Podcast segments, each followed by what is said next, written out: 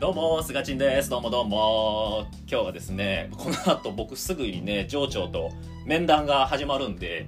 10分ぐらいのこのわずかな時間で今収録しちゃおうと思って撮っております。あの、この前ね、あの、会社の後輩とファミレスに行ったんですよ。でね、その会社の後輩っていうのはもう若くて新卒入ってきた子で、えー、まあ、23、4歳ぐらいかな？の、えー男の子と。で、僕30、今年1歳になる男がね、2人でファミレス行って、まあ普通にスパゲティを食べて、で、食後のデザートを持ってきますって言って、デザートも頼んだんですよね。で、パンナコッタを頼んだんですよ。で僕その時パンナコッタを初めて食べたんですけども、まあすごく、あのこんな見た目なんだっていう、豆腐っぽいんですね。パンナコッタってね。プルンプルンでね。まあそこは感動したんですけども、まず男2人でパンナコッタを頼むっていう時点でも、まあちょっとキモい部分がありつつもね。そのパンナコッタの上に、あのそのおしゃれな、あの、ラズベリーの甘酸っぱいソースが軽くかかってたんですよ。で、そのソースが、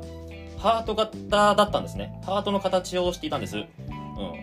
男2人でまずハート型のソースをかけてくれるっていうところに関してで、まあ、まずちょっとあの気遣ってほしいなっていう別にそういう関係じゃないのになっていう BL じゃないのになって思いながらねあのまあ店店員さんの悪意なのかあのおもてなしなのかなのかわかんないですけどもあのハート型のあのソースかかってたんですよ。でうわーって話でね僕らは。うわハートかみたいな。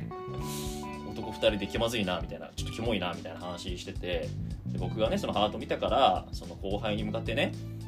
あのポッケに手を突っ込んで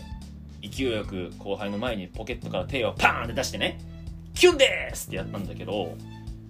あの真剣な顔でね普通にあの「その年でキュンですはきついっすわ」って言われたんですよね。はい。もうあの後輩にもあのきついって言われても店員さんにもなんかそんな変な風にねハート型とかされてねなんかもう年取ると生きづらくなってくるなって思いましたね。僕はもう30になってもキュンですやりたかったんだからやってもいいじゃんっていう話なんですけどもあのこの年になるとね30歳以降のキュンですっていうのはどうやらあの若い子にとっては厳しいらしいのでね皆さんもしキュンですがやりたくなったとしてもやっちゃダメですから気をつけてください。愛の不時着のねあのヒロインの人はねあのプレゼントでねキュンですをあげてたのにねどうやらダメらしいのでねあの今後はやらないようにしたいと思います。じゃあね